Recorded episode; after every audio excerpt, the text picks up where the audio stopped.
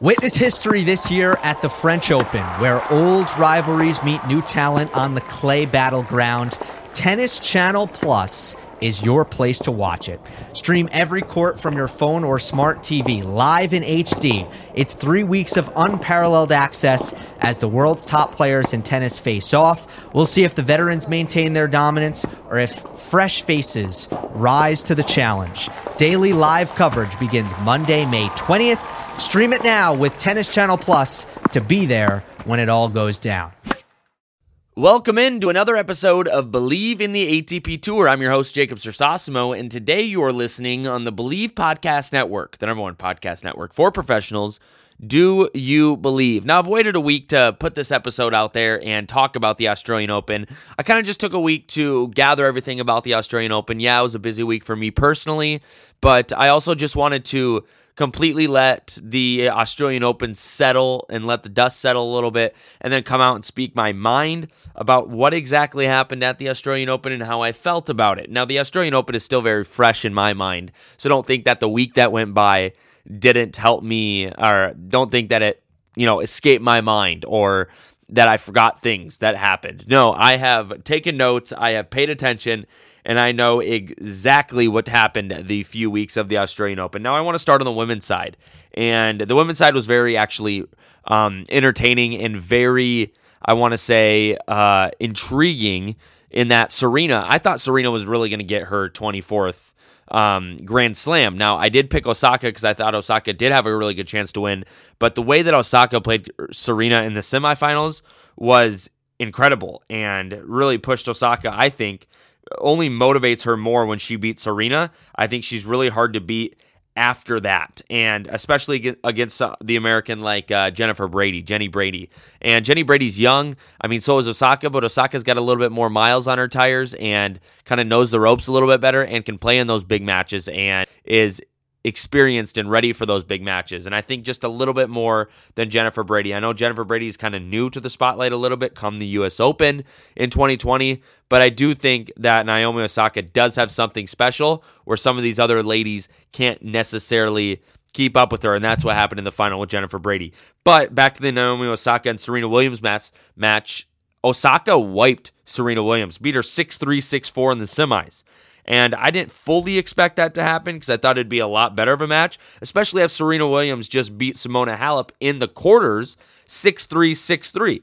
And Naomi Osaka really hadn't played a super tough opponent before playing her in the semifinals. I mean, she played uh, Muguruza, which was a tight match, but Muguruza is 14 in the world and kind of is making her come back back into it. But Serena is playing really, really good tennis. And so I know this is an ATP Tour show, and I don't want to spend too much time on the women's side, but I do want to give credit where credit's due. And the women's side of the Australian Open was absolutely incredible. And what Jennifer Brady did, what Naomi Osaka did, and even what Serena Williams did was really admirable and something that was worth watching. And I did watch a lot of the women's side on a lot of the women's matches. And I will tell you, they were very entertaining and definitely something to keep an eye on, especially moving forward here. I think the women's side is only going to get better and more entertaining this year, especially as I have a lot of faith in Alina Svitolina still, but hopefully she can really turn it around and have a good end of her year. But Donna Vekic is having a really good year so far. Osaka's having a really good year. See if uh, Azarenka can come off a big 2020 and bring that momentum into 2021. Year of the moms again, maybe. Who knows? But that's the women's side of the Australian Open. Now to the men's side. I'm just going to start by saying Novak Djokovic is super dominant. Boom, let's go back to the quarterfinals. I le- ended off last time at the quarterfinals, and I want to retouch with those. Uh, ended up being Djokovic and Zverev, Dimitrov and Karatsev, Rublev and Medvedev, and Tsitsipas and Nadal. And I actually got the semifinals right. I guess the semifinals were going to be Karatsev and Djokovic, and I guess they would be Medvedev and Tsitsipas. Now, I didn't guess that they would be not close matches in the semis. But in, in the quarters, let's talk about the quarters. The Tsitsipas Nadal match, Nadal won the first two sets 6 3 6 2 and ends up losing in five sets. I think Tsitsipas is one of like two people that beat Rafa down two sets to love in a five set match. And the other one, I believe, was Fognini. And I don't know this for sure, but I think it was at the US Open. You can fact check me on that one. But the other one, uh, Rublev Medvedev, I thought was going to be a closer match. Nope, Medvedev swipes in three sets. Dimitrov Karatsev. I had a feeling Karatsev was going to make it to the semis, and he did. Um, Dimitrov really handled the first set 6 2 and then lost three straight. Four sets goes to Karatsev, and then Djokovic Zverev. Uh, Djokovic is just too good, even after losing the first set, wins three straight, four sets. So now we got the semis. We got Karatsev and Djokovic and Medvedev and Tsitsipas. Now, I'm not going to lie, the second half of this tournament was, besides the match between Tsitsipas and Nadal, was pretty underwhelming. Uh, I just talked about those quarterfinal matches, but when you look at the semifinal matches, even uh, Djokovic and Karatsev, straight set win for Djokovic, 3 4 and 2. Then you look at Medvedev, he's straight sets win against uh, 4 2 and 5. So then the thing is, is especially Tsitsipas comes off that win against Nadal, which was a five setter, a long match late into the night, and you're playing one of the best grinders that the game has to play. I kind of expected this to go Medvedev's way, especially the way Medvedev handled Rublev.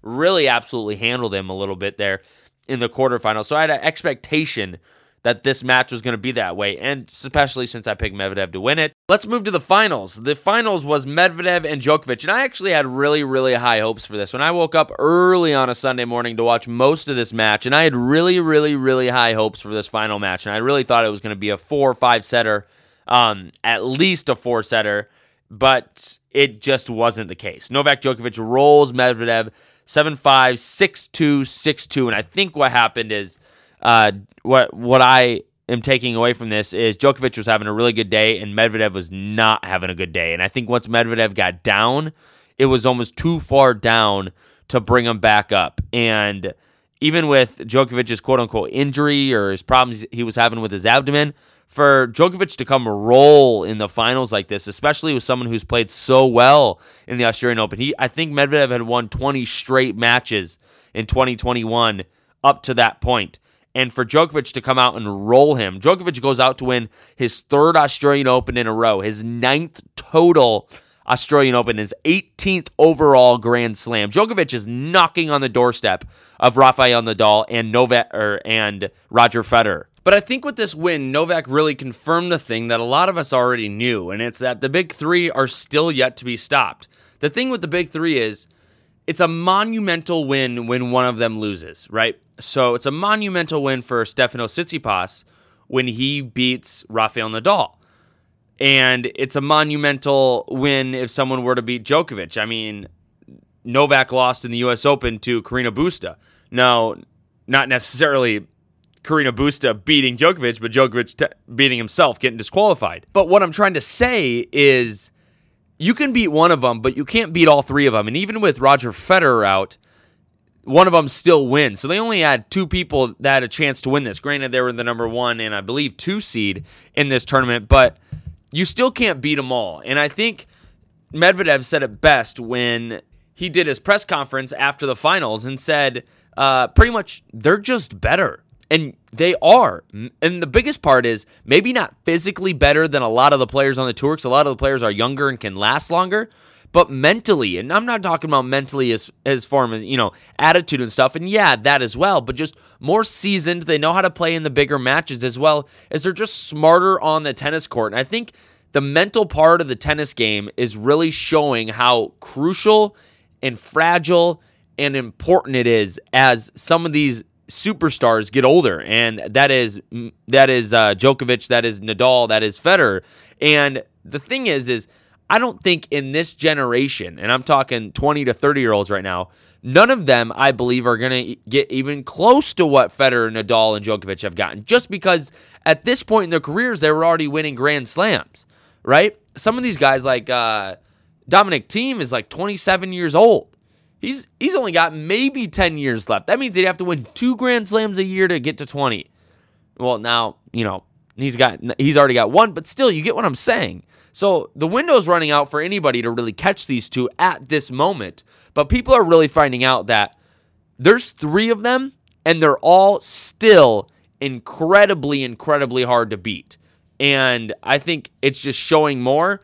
And Medvedev even called them the cyborgs of tennis. Um, and it's just incredible that those top three are still playing the way they're playing and still making these young guns look like, you know, juniors or amateurs. Now, last thing about the Australian Open, and then we can move on to other things, other highlights that are happening in the world of tennis a little bit before I let you go on this week's episode of Bleav in the ATP Tour, is I can't believe we made it through the Australian Open. Now, if you listen to my episodes leading up to the Australian Open, I not I was one that was not necessarily a fan of how the Australian Open kind of handled some things, as well as I didn't know if they were to actually make it through the entire Australian Open with how they handled things before the Australian Open. Now, there's a lot of uh, back and forth between the players and the you know Craig Tiley, the tournament director, and I think anytime someone in the you know the limelight that Craig Tiley was in,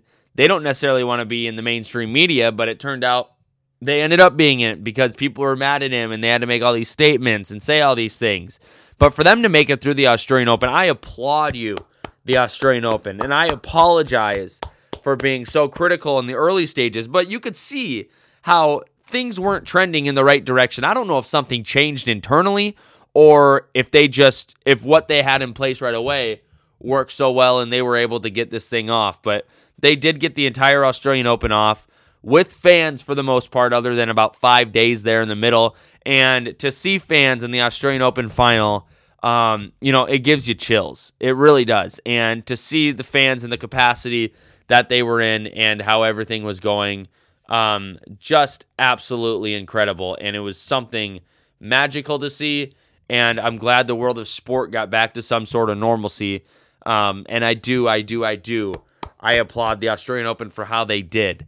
Now, could have things gone different a little bit? I really thought it was in trouble a few days before the Australian Open when that hotel staffer came down with the coronavirus, but they somehow found a way to make it out of that. And I will say, I admit I was wrong about how the Australian Open was going to go. And I'm glad that it's over because uh, there were some tense feeling about how that was going to go and how everything was going there. Um, a couple things I want to read. Uh, Andre Rublev before his match, I believe, with um, you know Medvedev, he said, uh, "We're both nuts, whining, crying, throwing rackets." um, grabbing clay from the court and eating it. And that was when they were both young.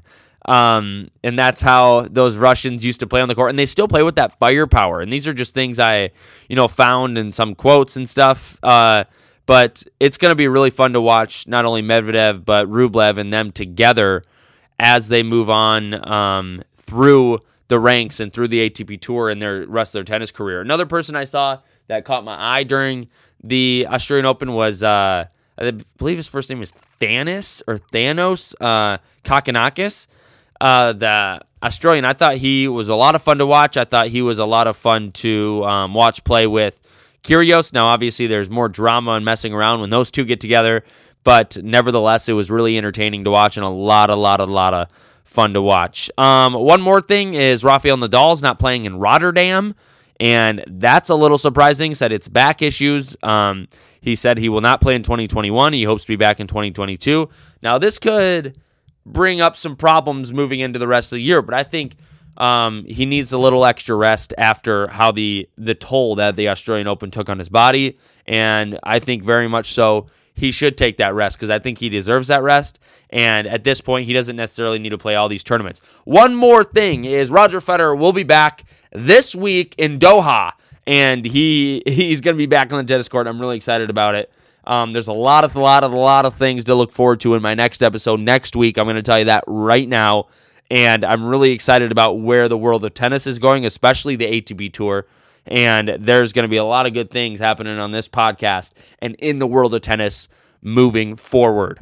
I want to thank you for taking the time out of your day to listen to this podcast. I really appreciate it. And I love when uh, listeners like you comment and let me know what you think of the podcast as well as you know reach out to me on social media what do you guys want to talk about what do you want to hear on this podcast. I want to continue to grow this podcast and i want to continue to grow not only on my side but the listener side and make that experience a little bit better. So whatever i can do reach out to me at jacob Sersosimo, both on instagram and twitter. You can reach out to at Bleav.com or at Bleav podcasts all on all social media platforms whether that's instagram or twitter. And thank you for listening.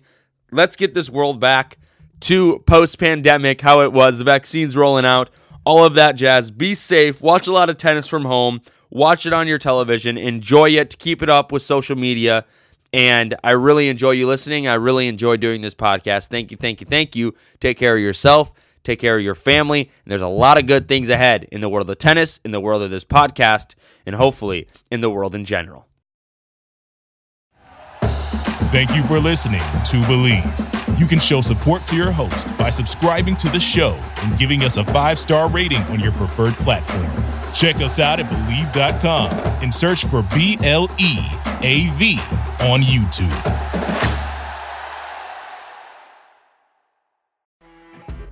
You know, when you're listening to a true crime story that has an unbelievable plot twist that makes you stop in your tracks? That's what our podcast, People Are the Worst, brings you with each episode. I'm Rachel.